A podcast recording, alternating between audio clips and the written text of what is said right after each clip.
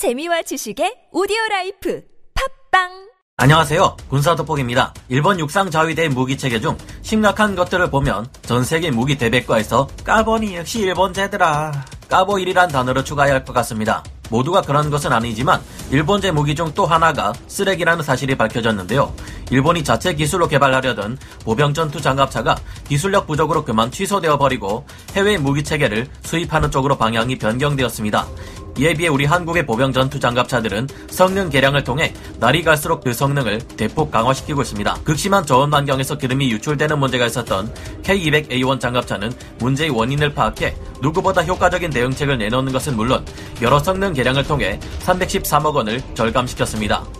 최근 일본이 차세대 장갑차를 개발하는 데 실패한 것에 비해 놀라운 점은 우리 한국의 경우 비교적 뛰어난 방호력과 경량화된 장갑차를 무려 36년 전에 개발했다는 것인데요. 하지만 이보다 더 놀라운 점은 실제 운용상에 있어서 발견된 심각한 결함을 불과 얼마 되지도 않는 기간 내에 해결해 버렸다는 것입니다.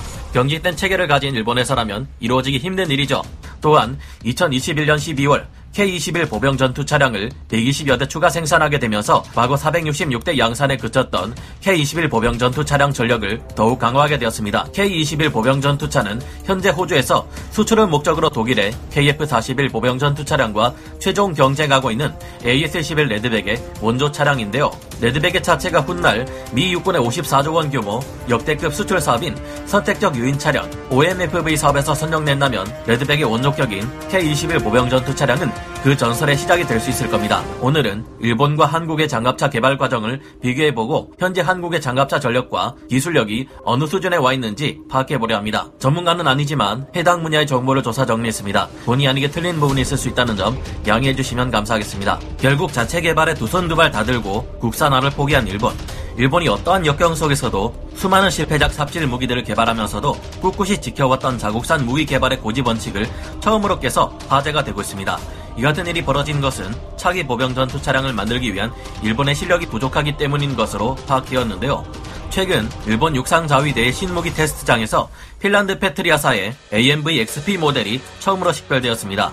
일본 교도통신은 이 시제 차량을 두고 일본의 핀란드제 장갑차를 도입하려는 첫 시도라고 보고했습니다. 페트리아사 AMV 차량의 업그레이드형인 AMV XP는 높은 기동성과 험지 주파 능력을 자랑하는 핀란드의 다목적 차륜형 장갑차인데요. 모듈식 설계가 적극 채용되어 여러 나라들이 도입해 자신들의 사정에 맞게 파생 형태를 개발해 사용 중인 장갑차입니다. AMV 장갑차의 방호력은 상당한 수준인데 10kg급 TNT 폭발을 견디는 IED 급조 폭발물 방어 능력과 30mm 기관포나 날개 안정 분리 철갑탄의 직격까지도 견딜 수 있는 강력한 전면 장갑을 가지고 있습니다. 전면의 경사 장갑은 수평으로 길고 비스듬한 경사를 이루고 있는데 이 때문에 조종석이 뒤로 밀려났을 만큼 전면 방호력에 신경을 많이 쓰고 있다는 것을 한눈에 알 수 있습니다. は。 이것이 바로 요즘 장갑차의 트렌드인 강력한 방호력이라고 할 수 있는데요. 우리 한국 또한 장갑차를 새로 개발하거나 기존의 장갑차를 개량할 때 반드시 신경 써야만 하는 부분입니다. AMV 장갑차는 실제로 아프가니스탄에서 세 발의 RPG-7 로켓에 직격당하고도 반격해서 격퇴하고 자력으로 복귀했을 정도인데 현대 장갑차는 모두 이 같은 성능을 필요로 하는 것이 지금의 시대인데요. AMV 장갑차는 기동력이 높아 험지 주파 속도 또한 월등하며 등판 능력이 뛰어나고 탑승자의 승차감까지 만족스러울 정도입니다. 평지에서는 시속 100km의 빠른 속력을 낼 수 있는 것은 물론 차체 후방의 좌우에 한 개씩의 소형 water jet를 가지고 있어 최대 시속 10km로 수상 주행하는 것도 가능합니다. 중량은 기본형이 16톤이며 장갑이나 slat armor, 반응 장갑이나 능동 방어 장치 등을 탑재할 경우 32톤까지도 나갈 수 있는 꽤나 무거운 차륜형 장갑차입니다.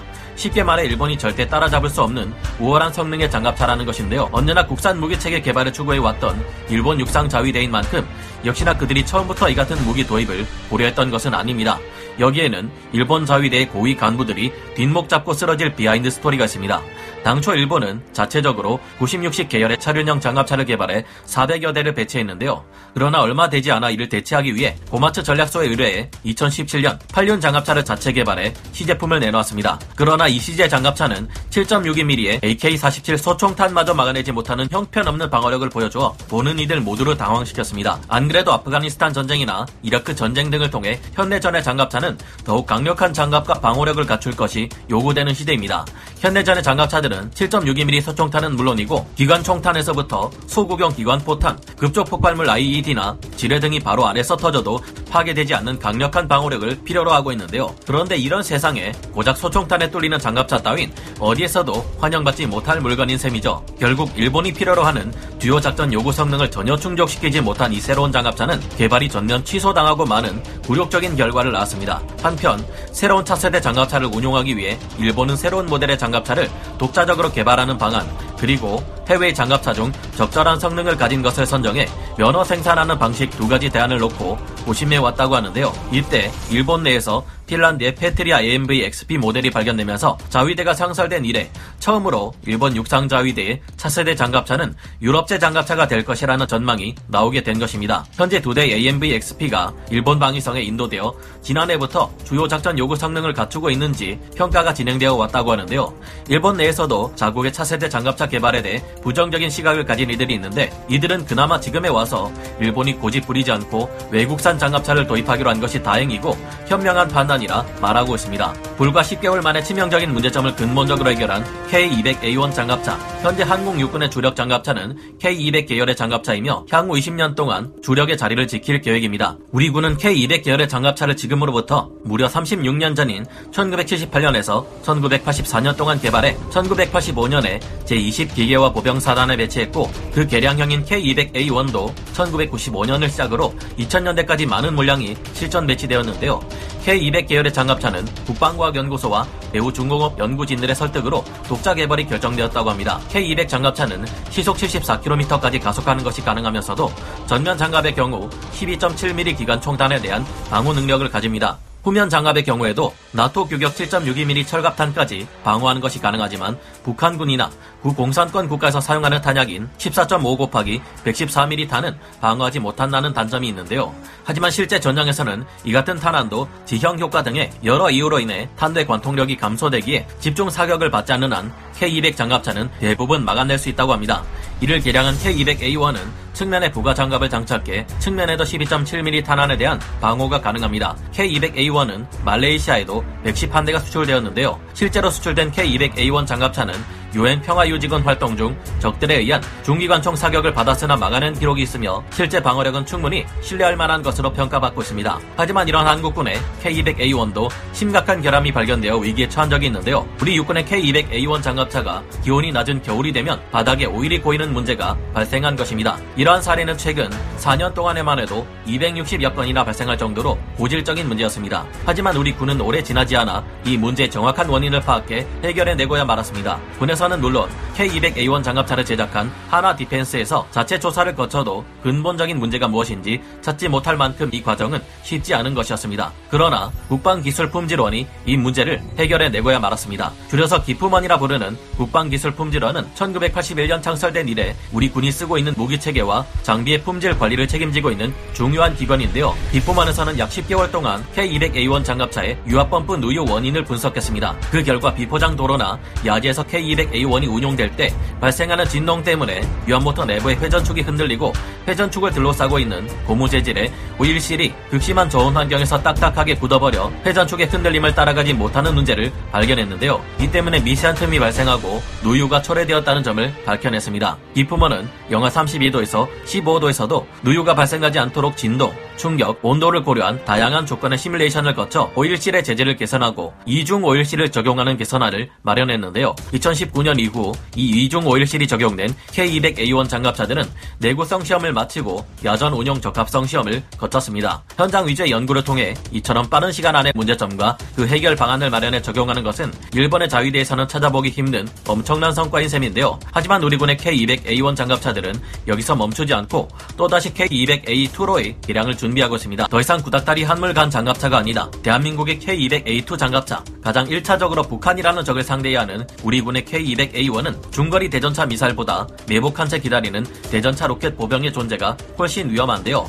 이런 특징 탓에 우리 군의 K200A1은 내복 위험성이 높은 지역을 지나갈 때에는 반드시 보병을 노출시켜 사주 감시를 실시하고 있습니다. 북한에 대한 북진 작전을 반영한 북방개혁 2.0에 따라 개량되는 K200A2 장갑차는 대게릴라전에 대응해 현용 12.7mm 유인 포탑을 원격 무장 통제 체계 RCWS로 교체하고 일부의 차량이라도 K6 12.7mm 중기관총 대신 30mm급 기관포를 탑재하려 합니다. 이 차량들의 경우 기존과는 비교할 수 없는 막강한 화력을 갖추게 되는 것인데요. AH-64E 아파치 가디언 공격 헬기가 사용하는 기총 무장이 30mm 기관포였다는 것을 상기해보면 어느 정도일지 감이 옵니다. 현재 K200A1은 야간 작전을 수행할 경우를 대비해 광증폭형 조종수 전망경을 갖추고 있습니다. 하지만 이 전망경은 관측거리가 제한됨은 물론 악천후에 취약하다는 문제점이 있습니다.